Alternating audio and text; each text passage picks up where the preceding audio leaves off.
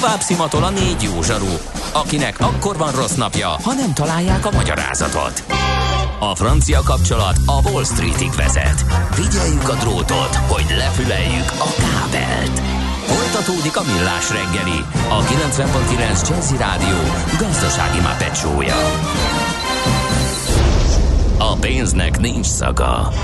Mi mégis szimatot fogtunk. Jó reggelt kívánunk, folytatjuk a Millás reggeli műsorát itt a 90.9 Jazzy Rádió Nács Gáborral. És Mihálovics Andrással. Ö, közlekedés jöhet? Mondj gyorsan, hogyha van. Néhány közlekedés információ. Soroksáról a Petőfit budai oldalára eljutni kerek egy óra volt. A budai rakparton már lehet haladni, írja a tapsi hallgató. Aztán tegnap óta megduplázódott a reggeli menetidő a Kispest Budaörs ö, szakaszon, illetve az m 0 nem menjen senki, mert már elegen vagyunk, rimánkodik egy hallgató. Jöhet még 0 30 20 10 909 és még egy információ, lángol a vita a Facebook oldalunkon, mert én kitettem, hogy az utolsó szovjet katona ezen a napon hagyta el Magyarországot. Ez igaz, és én rossz dátumot írtam 89-et, mert még álmos voltam, de 91. június 16-án történt, de nem az utolsó szovjet katona, hanem az utolsó katonai szerelvény, az utolsó szovjet katona Silov altábornagy utána olvastam. Ő három nappal később, június 19-én hagyta el az országot, de hogy még színesebb Repülővel. Legyen, nem, Volga típusú személygépjárművel uh-huh. fennmaradt. É, de az ország szuverenitása a nemzetközi egyezmény értelmében, amelyet kötöttünk a szovjet csapatkivonásról, június 30-án állt csak helyre. Uh-huh. Tehát itt most, a, hogy mikor ünnepeljük a Magyar Függetlenség napját, azt nem tudom, most módosítom a posztot, elnézést azoknak, akik háborognak emiatt, eh, ahol fát vágnak, hullik a forgács, Mihálovics egy hülye, és a többi, és a többi. Mindenki mazsolázza ki azt a ma- magyarázatot, ami a legkedvesebb a szívének. Na de most! Akkor mesélj. Nem ma, és nem mi találtuk fel a spanyol viaszt. Mesél a múlt. A millás reggeli történelmi visszatekintő rovata akkor, abból az időből, amikor pödört bajusz nélkül senki nem lehetett tőzsdeüzér. Érdekességek, évfordulók, események annó. Mesél a múlt. Így trédeltek dédapáink. Hát aszimmetrikus viszonyban leszünk Katona Csaba történésszel, mert hogy most nincs TV adásunk, úgyhogy téged nem fognak látni a hallgatók, meg ti sem, te sem látsz minket, mi viszont látunk téged, és ennek nagyon örülünk, és itt vagy velünk a, remélhetőleg a kiváló vonalnak a túloldalán. Ugye Csaba, szia, jó reggel! Én itt vagyok, jó reggelt kívánok! Na, jól hallom, szuper! Beszéljünk akkor gyermekkorunk meghatározó színművészéről, aki nem Latinovics Zoltán volt, még csak nem is Cary Grant, vagy hasonló amerikai filmművészek, hanem hát már itt az Ács kollega beleszaladt ebbe a dologba, hogy jugoszláv vagy szerb származású Gojko Mitic. Ha hogy szerbet mondtam volna, akkor jó lenne, csak én Szerbia, Szerbiát mondtam, és az nem létezett, Aha. amikor ő született, úgyhogy itt volt a hiba. Jugoszláviában született, azt tudti. No, hát ugye mi a helyzet ezzel? Ahogy mondani szokták, tények nincsenek, csak értelmezések, nyilván ez egy sarkított vélemény. Hát amikor megszületett, akkor Jugoszlávia, és ugye jugoszláv színművészként ismerte meg a világ. De hát azt tudjuk, hogy olyan, hogy jugoszláv, az csak az úgy, olyan, olyan nincsen, ábó, tehát maradjunk annyiban, hogy ha akarom jugoszláv, ha akarom szerb, de szerintem mindannyian indiánként gondolunk rá, ami egy elég sajátos megközelítés. Tehát... Igen, ráadásul NDK indiánként, mert az a furcsa, hogy ezek a filmek, amiben ő olyan nagy komoly uh, sikereket aratott, azok nem jugoszláv gyártmányúak, hanem NDK gyártmányúak. Ezek ugye béketáboron belüli filmek voltak, de ez nagyon érdekes történet egyébként az övé, hogy hogyan lett belőle úgymond tiszteletbeli Indiám, Uh, kezdjük az elején, ugye most egyebek mellett azért emlékezünk rá, mert egy szép kerek évfordulója van, hiszen 1940. június 13-án született, tehát nemrég betöltötte a 80. életévét, ami hát önmagában egy szép kerek évforduló, de természetesen a gyerekkori nosztalgiánk miatt gondolunk rá, a mai műsorban is, ami ugye mesél a múlt, vagy úgy tetszik, mesél a fél múlt, de hát ez már tényleg történelem, ha az NDK-ra gondolunk. Azt kell róla tudni egyébként, hogy amikor eldőlt az a kérdés, hogy az NDK is beleáll az indián sztorik interpretálásába, akkor kerestek ehhez egy megfelelő színészt. Tegyünk egy pillanatát ki, az NDK, ez engem mindig érdekelt, miért pont az NDK-ban for, forogtak indián filmek? Ez egy fricska a szegény részbőrőket elnyomó kapitalistáknak? Ez nagyon helyesen látod, ugye mi, amikor gyerekkorunkban nézték az Ulzanát, a Tekumszehet, meg a többi ilyen filmet, eszünkbe nem jutott bármilyen ideológiát keresni benne, azon kívül, hogy előszeretettel azonosultunk az indiánokkal, illetve a melléjük álló nagy, bátor és erkölcsös fehér emberekkel. De igen, volt egy ilyen üzenete, tehát ugye a propaganda az sokféle rétegben tudott működni az NDK-ban is. Ugye egyfelől szóltak ezek a filmek arról, hogy a fehérek, a kapitalisták, az amerikaiak folyamatosan megszegik a különféle szerződéseket, és a szegény elnyomott indiánok ellenére cselekednek rendre. Most az az NDK, amelyik egyfolytában azért küzd, hogy elismerjék a létezését a nemzetközi diplomáciában, úgymond a béketáboron kívül is folyamatosan tolja azt az ideológiát, hogy a csúnya gonosz, hódító, kapitalista, kizsákmányoló nyugat mit csinál. Hát remekül meglátták azt a fajta párhuzamot, amit kínálhat a indián történelem értelmezése, illetve a saját csúnya, bátor, elnyomott kommunisták küzdelmeivel való párhuzamba. És ez vezetett oda, hogy nem direkt propagandával, de megpróbálták azt ábrázolni, hogy a nyugat hogyan bánik az elnyomottakkal. Most, hogy ez egy kommunista munkásosztály, vagy pedig egy földje szabadságáért küzdő Dakota harcos, ez ilyen értelemben szinte mindegy. Tehát perenalógiám remekül elő lehetett hozni ezeket a párhuzamokat, és ugye megvoltak ennek már az irodalmi vonalai is, nem tudom, olvastátok-e, még a 950-es években jelent meg Anna Jürgentől az írokézek fia. Mi csoda? alapmű. Csak az átkozott... Ugye? Ugye? E, nem is hallottam róla. Nem. Na, na, hát na a, a probléma az, hogy, hogy borzasztó uh, rossz dolog, egyébként majd beszéltünk itt az indián művek utó uh, életéről is, mert hogy például az én lányaim, annak ellenére, hogy velem lejárnak a bakonyba, és a gyakorlatban művelik ezt az indiánosdit, az nem tudom rávenni őket például az írókézek fiának, mint alapműnek a, a elsajátítására és elolvasására. Mert sokat változott a világ, tehát ez, ez egy külön probléma lenne, hogy a számunkra, illetve az előttünk levő pár nemzedék számára is alapműnek számító műveket a mai gyerekek miért olvassák nehezen. Szerintem ez egy külön történet. Igen, ne is menjünk el ebbe az irányba. Csak költői felvetés. műsort egyébként, mert ez, ez nagyon érdekes Egyszer kérdés, csináljuk, de... mert, mert ugyanígy jártam a Vinetóval is. Tehát a Vinetút nem találtam olyan embert, aki lehet, hogy nem uh, volt indián mániás hozzám hasonlóan, de hogy ne olvastam volna, és ne tetszett volna neki például. Itt vagyok. Csak nem is indián kérdés, azt gondolnám, hogy ez szinte minden művel így van, de mondom, ez egy külön történet, ebben menjünk egyszer bele, mert ez, ez engem is foglalkoztat, és látom is nagyjából, hogy mi van mögötte, vagy látni vélem. Viszont ami az irokézek fiát illeti, hát ugye ez arról szól egyébként, számomra például ebben az volt a döbbenet, hogy itt az irokézek szimpatikusak. Márpedig James Fenimore Cooper művei nyomán az ember nem az irokézekkel azonosult, hogy finom legyek. Itt viszont az irokézek voltak a jó fiúk, e, egyrészt. Másrészt ugye ez elviszi a szélsőségig azt a dolgot, hogy a főhős kék madár, vagy az eredeti regényben Blau Fogel, mennyire szép indián név, őt ugye az írókézekhez kerül, akik saját gyermekükként nevelik, és amikor a saját szülei vissza akarják vinni, akkor már annyira szembe kerül ezzel a kapitalista kizsákmányoló amerikai fehéremberes életmóddal, hogy visszavágyik az írókézek közé. És egyéb írók is előbukkantak, ugye Lizelotte Velskov Heinrichs, aki a, a nagymedve fiait írta. Jaj, de jó könyv, imádom. El, hazamegyek, Na. elkezdem elolvasni. Ez miről szól? Uh, hogy törnek ki a rezervátumból a fiúk?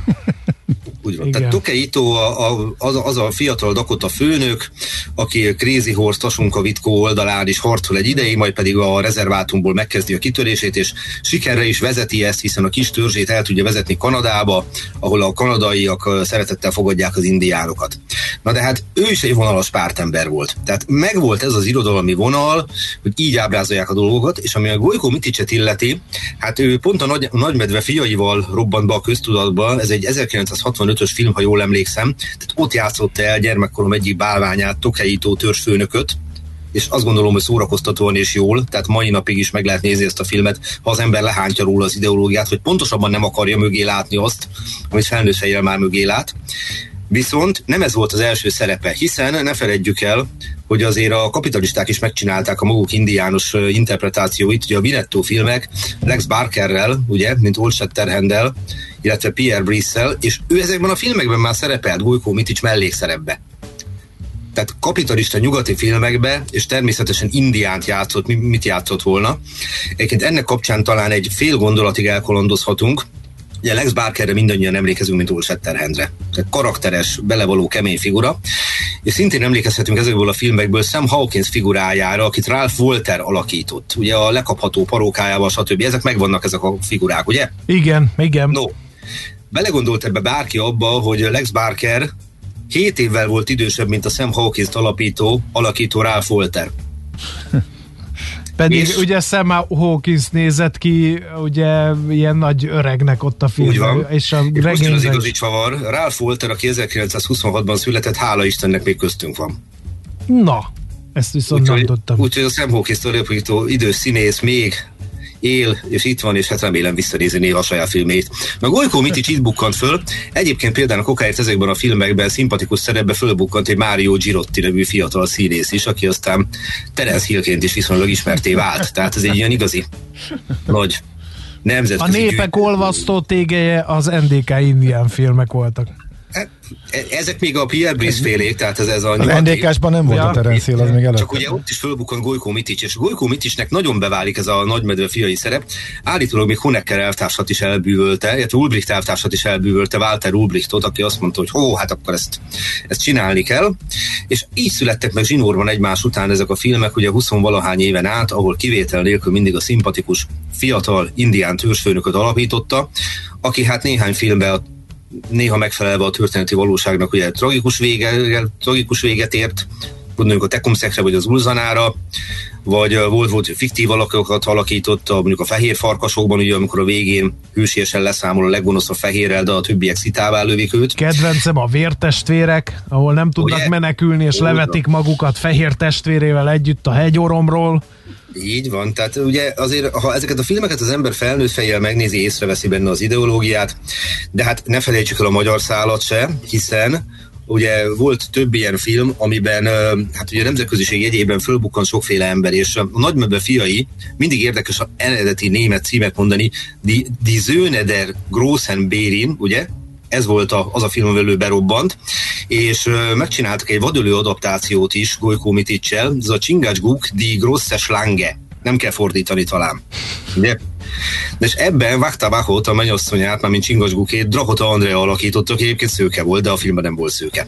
Uh-huh és nagyon érdekes dolgok maradtak fönn például itt a forgatásról, mert elmesélték aztán, hogy Golyko Miticsék, hogy volt egy olyan este, amikor mulatoztak a színészek, a falon lógott egy Attila Hun fejedelmet ábrázoló kép, és azt mondták, hogy addig mulatozunk, amíg azt nem látjuk az alkohol hatására, hogy Attila lába, lovának a lábai mozogni kezdenek de sikerült elérni. Tehát volt egy pont, amikor azt mondták, hogy most leteszik a lantot. Pedig tudhatná Golyko Mitic, hogy a tüzes víz annyit ártott az indián kultúrának, mint kevés más dolog a világon. Szerintem ő ezt tudta, de ő azért mégiscsak a szerb kultúrából jött. Ja, igen, ahol meg ennek egészen más olvasat. A, a tüzes víznek, igen. Bocsánat, ki... Volt ilyen történet róla, hogy uh, ugye folyamatosan pipáznia kellett, mert időnként el kellett szívni a békepipát, és hogy hát ő antinikotinista és kifejezetten utálta. Tehát egyszerűen mindig köhögött, mindig problémája volt vele. E, egyébként pedig a ő életviteléhez még hozzátartozott az is, hogy a mai napig nem lehet pontosan tudni, hogy volt a felesége vagy nem, van egy felnőtt lánya, de a magánéletét igyekezett úgymond gondosan titkolni. Bár volt egy olyan ndk plegyka, hogy Honecker elvtárs feleségével alakított ki erős testi őszinteségen alapuló interpersonális viszonyt, de ő ezt ráfolta és azt gondolom, hogy ez talán veszélyes is lett volna, ha ilyesmivel próbálkozik, de szerintem ez jól mutatja az ő NDK-s népszerűségét, hogy ugye egy ilyen pletyka is elterjedt róla. Nagyon érdekes dolog egyébként, hogy Berlin mellett maradt, tehát a mai napig ott él, tehát nem, nem ment már haza az NDK-ból, illetve később Németországból, hogy egy jó ideig a Bad Godesbergi nyári játékokon alapított, aztán már idős korában Vinettút, vagy Bad Zegebergben alapította Vinettút, tehát ilyen nyári fellépéseken. És a legszebb történet, hogy mivel a Vinettú filmeket újra feldolgozták a 2010-es évek közepén, ezért aztán ő is szerepet vállalt ebbe, és olyan kit játszott benne? Incsúcsunnát. A nagy öreget, igen. Mert ugye elérte azt az életkort. Mm. Hozzáteszem, hogy még gyerekkoromból én arra emlékszem nagyon, így visszagondolva az ő filmére, hogy mi, mekkora örömet okozott, amikor megpróbáltuk eredeti német, vagy horribile dictu cseh nyelven nézni az ő filmjeit, és ugye elhangzottak ilyen klasszikus mondatok, hogy Vinetú nácselnyikú ápácsú. Tehát ez volt abszolút kedvenc. Ezt érdemes összevetni a Tarzan filmekkel, ugye a, a Yassam Tarzan Hospodál dzsungle, amik nyilván magyarul se hangzik sokkal okosabban, csak az ember fölfigyel erre, és maga ez, hogy a, a, a német nyelv az mindig adott egy ilyen kis pluszt ahhoz, amikor az ember ezeket úgymond kellő szórakozással hát megtekintette, megnézte. Mindazonáltal azt gondolom, hogy ezek a filmek a gyerekeknek semmi másról nem szóltak, mint az, amit a, a gyerekek elvárnak, hogy a jó és a rossz küzdelme, ahol, ahol kapunk egy erkölcsi értékrendet, egyértelműen tudunk azonosulni az egyik oldallal, egy ilyen leegyszerűsített narratívával, és a, az indiánok, illetve a melléjük álló, a saját korlátaikon felülemelkedni tudó, fehérek, szimpatikus küzdelme, azt gondolom, hogy minden kisfiúnak megdobogtatta a szívét, illetve több olyan lányt ismerek, akik elmondták, hogy ők is nézték a filmet, és nem a sikoltozó megmentett lányokkal akartak azonosulni, hanem szerettek volna fiúk lenni, hogy, hogy indiánok lehessenek és harcolhassanak a szabadságért, a becsületért. Szóval azt gondolom, hogy ezeknek a filmeknek megvolt a maga Igen. hatása ideológiától. Van, mentesen. akinél ez a hatás elmúlt, van, akinél meg a hát, mai, mai napig nem. Van, aki meg se jött. Jó, hát van, aki meg se jött, így van, és nyilván amikor az ember így nekiáll történészként elemezgetni, akkor pontosan látja ezeket a mögöttes üzeneteket, ezeket a nagyon sablonos, nagyon leegyszerűsített, horribile dictu primitív üzeneteket, tehát mindazonáltal a gyerek fejjel ez másképp nézett Na de, ki. Csaba, Csaba bocsánat, még egy... Még egy igen. A, a, igen. A, hogyan került ő, meg a, milyen családba jött, meg hogyan, meg a, hogyan került Németországba, erre, ez a rész szinte kimaradt volna, hogy erről mit tudunk? A, ezeknek a filmeknek a rendező, aki egyébként egy cseh ember volt, ő keresett egy karakteres indiánnak kinéző színészt, és hát az NDK-ban kevesebb esélye volt ilyet találni. Aha és mivel együttműködtek a béketáboron belül, így találta meg az egyébként már több szerepbe, ahogy említettem, ugye a Aha. Max Parker féle Vinettu filmekben is indián szerepbe domborító Ujku Miticset, akiről egyébként pedig volt egy sajátos, mondjuk úgy, hogy otthonról hozott mintája a egyedül vagy pártársával küzdő hős tekintetében, mert az apja, itt úgy hívtak, hogy Zsivoin, na ő a második világháborúban egyszerű földműves volt egyébként, de partizánként harcolt. És pontosan azért, hogy ne veszélyeztetve a családját, a, a kis golykót a Dragán nevű bátyával együtt egy Morava melletti faluban nevelték a nagyszülei egy jó ideig. Aha. Tehát hozott otthonról is egy ilyen úgymond mintát. Hogy aztán ez mennyire hatott át az ő személyiségét, ezt már nehéz megmondani, és innen aztán ő tovább ment, és testnevelő tanárként végzett egyebek mellett, de az látszott rajta, hogy most is látszik a filmeken, hogy egy jókarban levő fiatalember volt. Tehát tényleg egy, egy izmos, egy kigyúrt figura, és eleinte dublőrként szerepelt, majd pedig ebből lett a későbbiekben, uh-huh. ugye előbb mellék, majd főszereplő. Ugye a dublőrség az nagyon jellemző, hogy a akkori úgymond a béketáboron belül nyitottabb Jugoszláviában brit meg olasz filmekben is szerepelt, és ilyen nem véletlenül került be a Lex Barker féle Vinettu filmekbe se, és innen tudott aztán tovább lépni, tehát egy sajátos kettős karrier, hogy egy alapvetően hétköznapi szegény földműves családból származó jugoszláv, vagy úgy tetszik szerb fiatalember, alapvetően elvégez egy tanári képesítést, majd elkezd dublőrködni, majd fölbukkan nyugat-európai filmekbe, majd pedig a béketábor sztárja lesz. Uh-huh. Tehát így futotta be ezt a Aha. sajátos karriert Gojko Mitic. És én azt gondolom, hogy nagyon szimpatikus benne, hogy ő a múltjához úgy viszonyul, hogy ő ezt szereti, nem tagadja meg, büszke rá, ott marad Berlin mellett. Azt gondolom, hogy önmagát tudta adni. Igen. Igen. Én pedig azt a megjegyzést szeretném ehhez hozzátenni, hogy most a beszélgetés hatására szúrt szemet az a jelenség, hogy az indián műfaj, mint olyan, azt mások is használták ideológiára, mert aki olvasta a Cooper könyveket eredeti fordításban és a Vinetut eredeti fordításban, ott pedig ez a fehér faj felsőbbrendűségét és a kereszténység felsőbbrendűségét hirdető sorokkal találkozhat.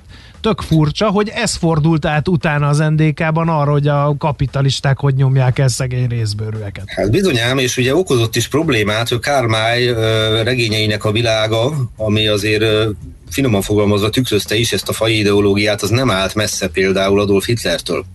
Úgyhogy itt, itt voltak ilyen ideológiai ütközések, de ugye a történelem, mint olyan, azt sokféle módon lehet értelmezni, és hát jól ismerjük azt a szót, hogy emlékezett politika, amikor megpróbálom a múltat betuszakolni a saját tetteim meg eszméim igazolására, és hát az indiánok tragikus történelme az, az nagyon is alkalmasnak bizonyult erre többféle módon, többféle megközelítésben.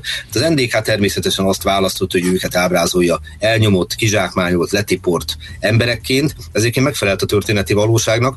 Az egy más kérdés, hogy ők rögtön belelátták a kizsákmányolt munkásosztályt is, akiknek a boldogságát pedig elhozta a a soha nem látott semmiből jött német demokratikus köztársaság. De ismét mondom, gyerekfejjel nem hiszem, hogy bárki arra gondolt, hogy szeretne belépni azért a, a kizbe, mert megnézett egy indián filmet. Igen, és az a furcsa okay. az egészben, hogy az indiánok mind a két ideológiától nagyon messze tartják magukat, két vonal van, van, aki meg tudtak, megtanultak élni a fehér körülmények között, és uh, ma már igyekeznek ezrek és ezrek bizonyítani, hogy egy törzs tagjai, mert uh, havi apanást fizetnek a, a törzs tagoknak, mert annyira tehetős a, az indián törzs a szerencsejáték és egyéb bevételekből, vagy van a másik vonal, és ide tartoznak a dakoták, vagy a lakoták, ha úgy tetszik, ők meg azt mondták, hogy őket legyőzték egy háborúban, elvették mindenüket, ők nem hajlandók semmilyen formában a fehér ember világához asszimilálódni, na ők hát elég nyomorult körülmények között engetik életüket a rezervátumokba, és egyébként még amit perben az Egyesült Államok Bírósága neki kitélt pénzbeli támogatást, súlyos milliárdokat sem hajlandóak fölvenni, úgyhogy valahol ez az út meg teljesen más mutat, mint ahogy az indián regények pro és kontra. Okay. Ugye a romantika az fogyatkozás szenved, hogy finoman fogalmazzunk, illetve természetesen az árnyalat értékeléshez az is hozzátartozik, hogy az indián az valójában egy gyűjtőszó, amit ugye klasszikusan a fehér ember használ, de hát ha csak a Lidl Bikorni csatára gondolunk, ha már emlegettük itt ugye a Crazy Horse-t, a vitkót, űrült lovat, akkor ugye arról is nehéz elfeledkezni, hogy hát például a Varjú, vagy a Abszaróka, vagy a Krótörs harcosai, azok ugye Caster oldalán harcoltak, mint scoutok, földerítők. Igen. Tehát nem feltétlenül lehet azt mondani, hogy minden indián törzs, minden indián törzsről összetartott, és akkor finoman fogalmaztam. Igen. más kérdés, hogy a 21. századból ezt már lehet, hogy egy kicsit másképp látjuk. Igen. Igen. Hát Csaba, nagyon szépen köszönjük, nagyon érdekes volt és eh, szerteágazó eh, lett, nem is gondoltam volna, hogy hány irányba kalandozunk még el Gojko Mitics eh, története, illetve a munkássága kapcsán. Nagyon köszönjük, hogy ismét itt voltál és elmondtad Én nekünk. Én köszönöm, hogy meghallgattatok, és hát hogyan lehetne ezt másképp zárni klasszikusan, mint uff, ich hab Prochen, tehát ennél semmi nem fejezi ki a szerv jugoszláv NDK indián egységet. Úgyhogy Isten éltesse Gojko Miticset. Így van, köszi szépen, Köszönjük. szép napot. Sziasztok. Szia, szia. Katona Csaba történésszel emlékeztünk tehát eh, a Golyko Mitics munkásságára annak apropóján, hogy éppen betöltötte 80. életévét. Mesél a múlt robotunk hangzott el. Kövesd a múlt gazdasági és tőzsdei eseményeit kedd reggelenként a Millás reggeliben. Műsorunkban termék megjelenítést hallhattak. A lakosság nagy része heveny mobilózisban szenved. A statisztikák szerint egyre terjednek az okostelefonok. A magyarok 70%-a már ilyet használ. Mobilózis. A millás reggeli mobilos rovata heti dózisokban hallható minden szerdán 3.49-től. Hogy le nem erőj. A rovat támogatója a Bravofon Kft. A mobil nagyker. Reklám Tudjuk, hogy erre vártál. Áltattuk a terepet a kedvezményeknek Hyundai márka kereskedéseinkben. Ne hagyd ki készletkisöprő akciónkat, és vidd haza népszerű SUV modelljeinket felszereltségfüggően, akár 1 millió 175 ezer forint kedvezménnyel. Szerezd meg Kona, Tucson vagy Santa Fe modelljeink egyikét. További részletekért látogass el Hyundai márka kereskedéseinkbe, vagy a www.hyundai.hu oldalra. Reklámot hallottak. Rövid hírek a 90.9 Jazzin. Már Budapesten is megtarthatóak a temetések és házasságkötések utáni családi rendezvények, mondta az Operatív Törzs ügyeleti központjának munkatársa a napi tájékoztatón.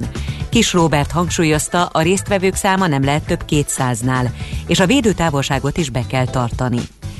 Közben megérkeztek a friss adatok, egy újabb magyar állampolgárnál mutatták ki az új koronavírus fertőzést, és ezzel 4077 főre nőtt a hazánkban beazonosított fertőzöttek száma.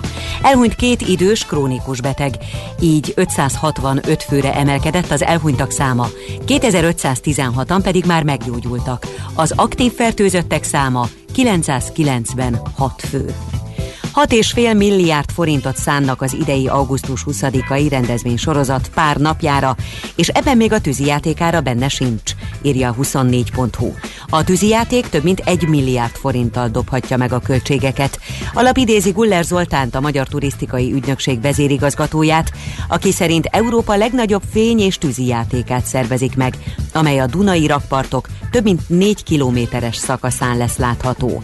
Karácsony Gergely arra kérte a kormányt, hogy a Lánchíd közelében ne rendezzenek tűzijátékot, mert, mint fogalmazott, a hídról szóló mérnöki jelentés világossá teszi, hogy a híd állapotának változásához, illetve rozsdásodásához jelentős mértékben járultak hozzá az augusztus 20-ai tűzijátékok.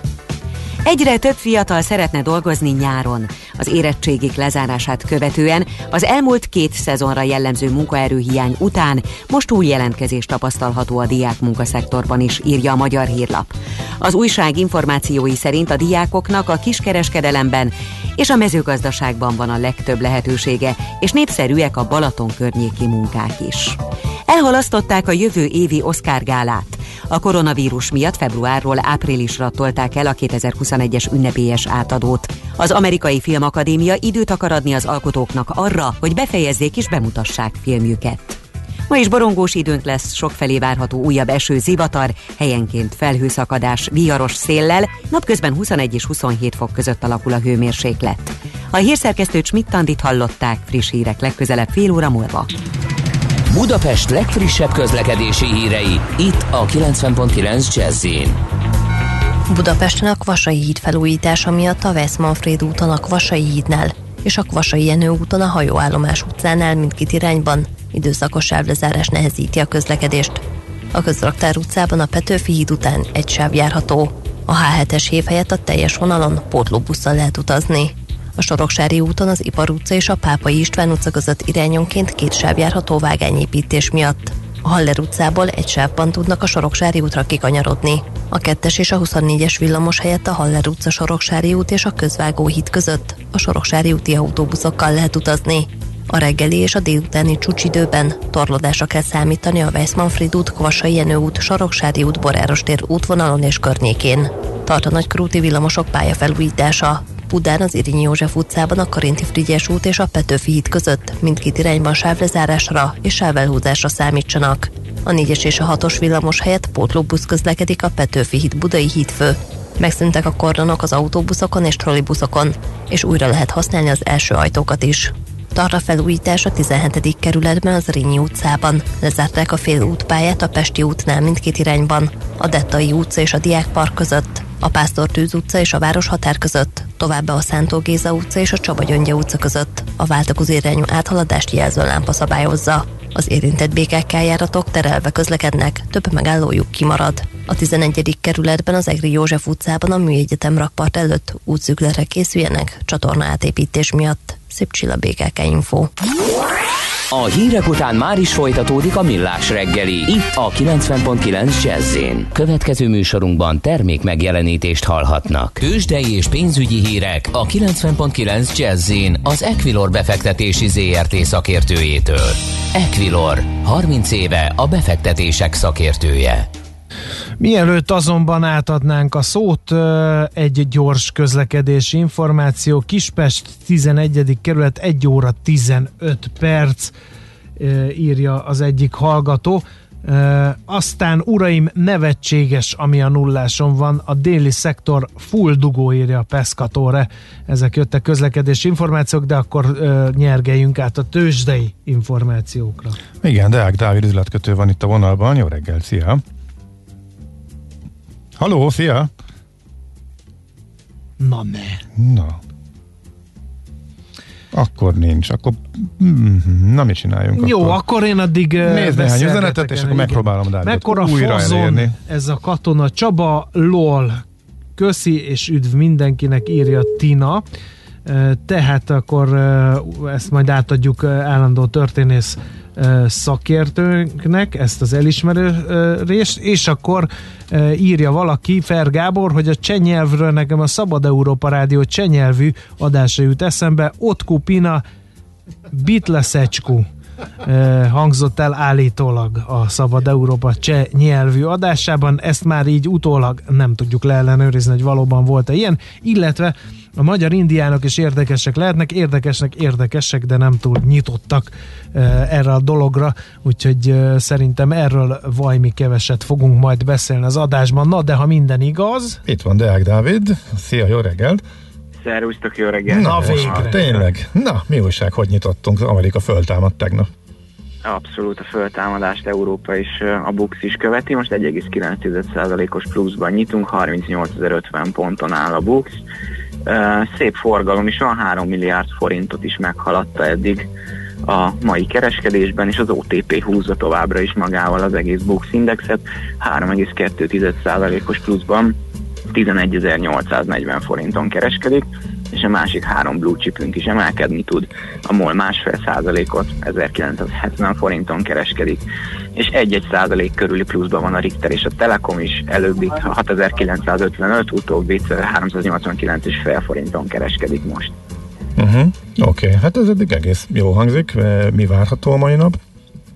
Igazából a mai nap, ami fontosabb adat jön még Amerikába, magyar idő szerint fél háromkor hallhatjuk a kiskereskedelmi értékesítési adatokat, ez lesz igazából az olyan makroadat, ami mozgathatja jelentősebben a piacokat, más adatról, hírről most egyenlőre nem várunk. Tegnapi nagyon kemény, jókedv, utána határidős adatok mit mutatnak, mi a várható, nyitás irány a Wall Street-en? 1% fölötti pluszban van mind az S&P, mind a Nasdaq határidő.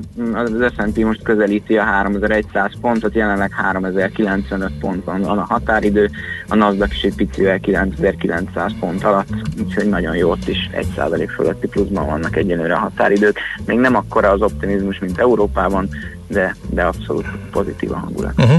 Forintra is átragadt az optimizmus. Tegnap a negatív hangulat azért lökött rajta. A gyengülő irányban most mi a helyzet? Picit korrigál visszafele, most jelenleg 346 forint 85 fillért kell fizetni egy euróért, és 306 forint 10 fillért egy dollárért a bankközi devizapiacon. A dollár gyengülést láthatjuk így éjszaka, mind a mai kereskedésben. Az euróforint keresztre olyan nagyon dinamikus hatással nem volt eddig a hír és a mai kereskedésben sem látunk nagy mozgásokat. Oké, okay. nagyon szépen köszönjük, szép napot, jó Köszönöm. munkát! Szép napot, jó munkát! Szia, szia! Deák Dávid üzletkötő számolt be a tőzsdenyításról, illetve egy kicsit a devizapiacok állásáról is. Tőzsdei és pénzügyi híreket hallottak a 90.9 jazz az Equilor befektetési ZRT szakértőjétől. Equilor, 30 éve a befektetések szakértője.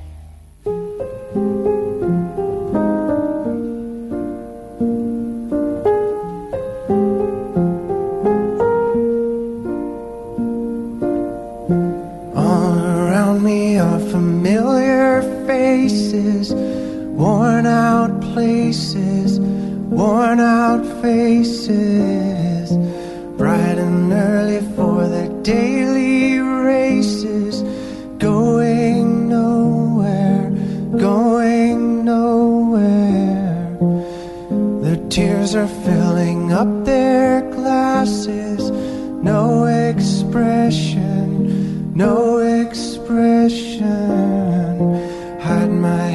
I wanna drown my sorrow no tomorrow, no tomorrow.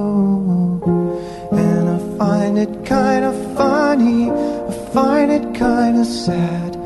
The dreams in which I'm dying are the best I've ever had. I find it hard to tell you, I find it hard to take. When people run in circles, it's a very, very mad.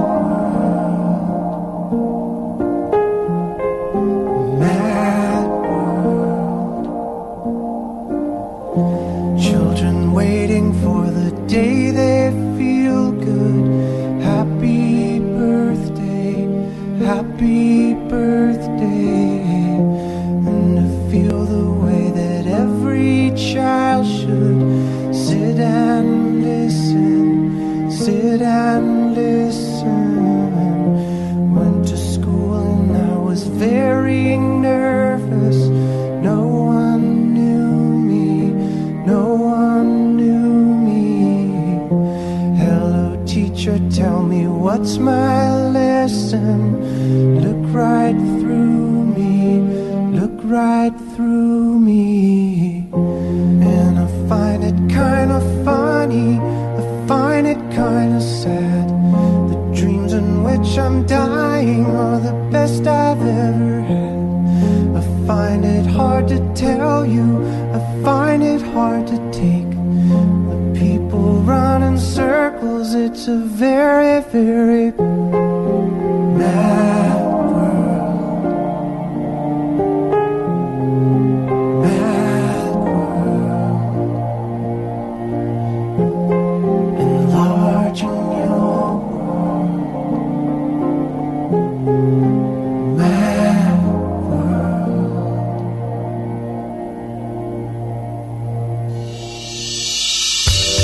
A kultúra, befektetés önmagunkba, a hozam előrevívő gondolatok. Könyv, film, színház, kiállítás, műtárgy, zene. Ha a bankszámlád mellett a lelked és szürke állományod is építeni szeretnéd. Kultmogul. A millás reggeli műfajokon és zsánereken átívelő kulturális hozamgeneráló rovata következik. A vonal túlsó végén Borbély Zsuzsa, a Fidelio vizuál film és könyv rovat vezetője, és megint egy születésnapostra emlékezünk, őt ünneplünk, Otrubai Melinda száz éve született. Hopp! Lehet, hogy sokaknak nem mond semmit ez a név, például én is így kicsit talán félhomályban tapogatózom, az Otrubai családnak a neve az mond, de Otrubai Me- Melindáé pont nem. Ki volt ő? Szerbusz, jó reggelt! Sziasztok, jó reggelt! E, igazából egy picit elcsúsztunk a szülinappal, mert május 24-én volt a Mhm. uh-huh. szülinapja. Uh-huh. E, az otrobai névtelen nem is mond sokaknak e, semmit, de az Eszterházi az már igen, ugyanis egy Eszterházi hercegné volt, aki a saját rang, vagy a saját nevével is a 30-as, 40-es években ö, nagyon híres volt, ugyanis egy ö, nagyon sikeres és elismert balerina volt, mielőtt hozzáment a hitbizománynak az örököséhez Eszterházi Pálhoz a 40-es éveknek a végén. Uh-huh. És hogy indult az ő karrierje? Mit lehet róla tudni? Hát ez nagyon-nagyon gyorsan egyébként, ugyanis már az első vizsgája után ő a Brada Edének a tánciskolájában tanult, és 1933-ban, vagyis mindössze 13 évesen, amikor lerakta a balett vizsgáját, már akkor ilyen hihetetlenül elismerő kritikák jelentek meg róla az újságban, hogy micsoda technikás kislány ez, és egy évvel később már a Királyi Operának a ö, szerződésével 14 évesen ö, állandó fizetéssel ö, dolgozott az operában. Tehát egy viharos gyorsasággal bevette ezt a szakmát. Ö, de ez nem jelenti azt, hogy nem tanult tovább, tehát nagyon font, fontos volt neki az, hogy képezze magát. Egy ösztöndíja Párizsban is tanult egy orosz balerinánál, Uh-huh. és azt mindenki kiemeli róla, hogy nagyon-nagyon technikás táncos volt, tehát hogy nagy technikai tudással rendelkezett, de emellett nagyon fontos volt neki az is, hogy ami szerintem egy szokatlan dolog, és akkoriban meg főleg szokatlan volt, hogy nagyon fontos volt neki a színészi háttere is a szerepeinek, tehát a balett szerepeinek. A Rómeó és Júlia előadás kapcsán jegyezték fel azt, hogy a ö, darabnak a történelmi hátterét ö, is felkutatták a partnerével együtt, illetve hogy a ö, szakirodalmat olvastak gyakorlatilag a Shakespeare-nek a művéhez, hogy minél tökéletesebben tudják megjeleníteni nem csak a technikai részét, hanem a színészi részét is ennek a darabnak. Miért hívták ventilátor kisasszonynak? Igen, ez azért ragadt rá ez a név, mert hogy uh, 14-15 piruettet volt képes megcsinálni egyetlen perc alatt, tehát hogy ennyit tudott forogni. A királyi operában állítólag ilyen három havonta a korabeli barett, balettmester az ilyen piruett versenyeket rendezett, és a, az Otrubai Melinda nagyon-nagyon hamar nevet szerzett magának ezzel a képességével, hogy ilyen iszonyú gyorsan tudott pörögni. Uh-huh. Lehet ő róla azt mondani, hogy egy celebritás volt a szó mai értelemében véve, ám de jóval korábban, mint ahogy ez a szó megszületett volna? Igen, ez egyébként nagyon érdekes, hogy én nem igazán ö, tudok másról, tehát aki balerinaként, tehát hogy manapság se tartjuk számon szerintem igazából, hogy a balerinák mit csinálnak, tehát nem tűnnek fel színésznők mellett a újságok hasábjain, ő viszont igen, tehát ugye a 30-as ö, éveknek a végén 40-es évek elején kezdett el igazán híres lenni, és eleinte csak a, az előadásairól szóló beszámolók jelentek meg, hogy hát milyen ügyes ez a kislány, meg milyen kecses, meg légies, ugye mert balerina, És aztán egyre inkább a képes újságok is elkezdtek vele foglalkozni, és beszámoltak először ugye a jelmezeiről, aztán tudósítottak róla, hogy milyen társasági eseményeken vesz részt, ahol részletesen leírták a ruháját. Volt neki egy londoni vendégszereplése, amit nem csak beszámoltak róla, hogy a a londoni előkelőségek micsoda ámulattal hallgatták, vagy nézték az előadását, hanem részletesen beszámoltak arról, hogy az egyes fogadásokon milyen ruhákat viselt, kivel beszélgetett, ki ült mellette. Tehát, hogy ezt ilyen nagyon gazdagon uh-huh. coverolták a korabeli sajtóban, de emellett mondjuk a korabeli lakáskultúra az ellátogatott a Lendvai utca 23 alatti polgári villába, ahol ő a szüleivel élt, és de ahhoz képest, hogy milyen iszonyú szerénynek és kedvesnek és visszahúzódónak festik a korabeli kritikák a lányt, ahhoz képest ez egy nagy polgári villa, hát egy mai szemmel nézve egy, egy kastély belső, amiben ő élt, amit egy nagyon-nagyon visszafogott és szolid lakás körülménynek ír le a korabeli újságíró. Uh-huh. E, és az a furcsa nekem, hogy így tanulmányozva az ő életrajzát egyáltalán nem volt a, olyan személyiség, aki így kereste volna a nyilvánosságot. Tehát annak ellenére állt ő a reflektorfénybe, hogy igazából nem szívesen járt, mert említetted, hogy a társasági eseményekről is mindig írtattak, ahol megjelent, de nem szívesen járt ilyen helyekre. Ő egy ilyen magának való embernek tűnik. Igen, hát ö, ugye igazából kicsi volt, vagy hát hogy olyan, egy, egy tinédzserként került bele ebbe az egészbe, és a korabeli beszámolók szerint ő szeretett otthon tartózkodni, és mondjuk filozófiát olvasni, sőt, ő saját maga is írt egy könyvet a táncról a későbbiek során, de valóban, tehát hogy ahhoz képest, hogy milyen visszahúzódó volt, üldözték így az újságírók, úgy tűnik. Rengeteg fényképes beszámoló jelent meg mondjuk arról is, hogy tanul. Tehát, hogy a képes újságok ugye beszámoltak arról, hogy melyik színésznő gyakorol éppen melyik szerepére, a, tudom a énektanárral, valaki más az éppen biciklizni tanult egy film szerepéhez, és akkor ott volt az Otrubai Melindáról egy kép, amint az íróasztalánál ül, és az érettségére tanul. Uh-huh. Hogy lett ő végül akkor hercegné, mm, illetve a háború alatt, illetve utána hogyan alakult a sorsa? Hát az anekdota szerint az első találkozása az Eszterházi Pállal, az a Balatonfüredi Mólon történt, 1933-ban, ez egy nagyon sűrű év volt a hölgynek, ezek szerint az a 13. életéve volt, amikor is ő meglátta az Eszterházi Pált, és ráköszönt, hogy kezit csókolom, herceg bácsi. Érthető módon ekkor még csak a Melindában lobbant fel a szerelem lángja, hál' Istennek a herceg csak később mutatott érdeklődést a hölgy iránt. és néhány évvel később férfi Igen, amikor... Hány év volt közöttük? Hú, hát szerintem 20, 20 valahány, tehát ugye uh-huh. én 1896-ra emlékszem a herceg születési dátumára, de az 1900-as évek elején maximum, uh-huh. tehát hogy nagyon sok ö, év volt köztük. Ö, és a herceg nagyon ö, művészetkedvelő volt, tehát ugye rendszeres látogatója volt a királyi operának, és mindig a negyedik sorban egy meghatározott széken ült, és már a felnőtt nőbe szeretett bele.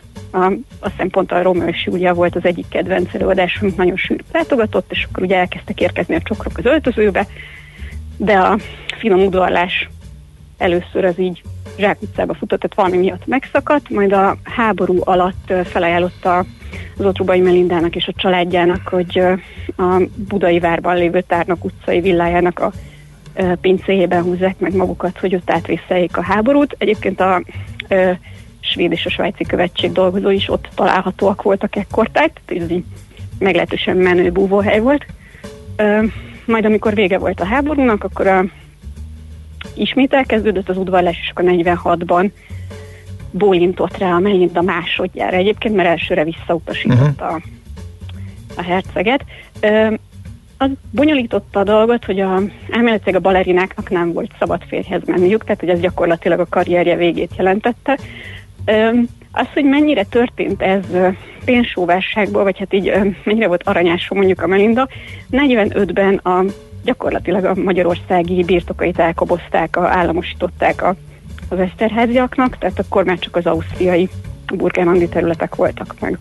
Uh-huh. Uh-huh. És hát érdekes utal további is, csak hogy egyetlen egy percünk maradt, úgyhogy nem tudom, mit emeljünk ki, mert hogy 56 előtt ugye börtönben is volt a férje, akit... Hát ugye a Mincenti perben őt uh-huh. perbe fogták, és 49-ben 15 év fegyházra ítélték, felajánlotta Melindának, ugye elhagyhatja, aki ezzel nem élt, majd 56-ban kiszabadították a börtönből, és akkor Svájcba menekültek, és ezek után tudatosan alakította úgy, hogy a Melindának fogja átadni a birtokait, és a 89-es halála után a életében, tehát ugye a hídbízomány életében először polgári származású nő vezette a birtokokat, és négy, ugye nem volt leszármazottuk, tehát hogy négy alapítvány hozott létre a Melinda, amik az egész birtokot és a javakat kezelik. És egészen élete végéig, 90 nem tudom hány éves koráig élt, akkor ezt csinálta, ugye? Igen, igen, tehát hogy hat évvel ezelőtt hunyt el, és hogy ő ö, azt ö, bízta rá örökül az Eszterházi pár, hogy tartsa egyben a birtokot és működtesse. Tehát, hogy ő ezt, ezért hozta létre ezeket az alapítványokat, hogy ne lehessen idegeníteni ezeket a javakat, tehát hogy az Eszterházi könyvtárat visszahozta a Szovjetunióból Magyarországra, a műkincsek restaurálásával, a kastélyoknak a rendbehozásával foglalkoznak ezek az alapítványok, és a a Fertőtó környékén a Nemzeti Parknak ö, bocsátotta rendelkezésére egy nagyobb területet, hogy, hogy a Nemzeti Parkot létre tudják hozni, tehát hogy ezek ilyen nagyon karitatív és nagyon ö, uh-huh. felelős döntések. Hmm. Hát nagyon érdekes életút volt, és tök jó, hogy beszélgettünk róla. Köszönjük szépen! Én is köszönöm. Sziasztok! Szép napot kívánunk neked is, és jó munkát tehát. No, hát az elmúlt uh, percekben a kult rovatban, tehát a ventilátor kisasszony néven is ismert, még balerina korában, Otrubai Melindáról beszélgettünk, tehát Borbé Zsuzsával, a Fidelio vizuál, film és könyv rovatvezetőjével. Kultmogul. A millás reggeli műfajokon és zsánereken átívelő kulturális hozamgeneráló rovata hangzott el. Fektes be magadba, kulturálódj! No, hát a műsor idő pedig lepergett, úgyhogy átadjuk Schmidt Andinak a terepet, hadd mondjon ő híreket.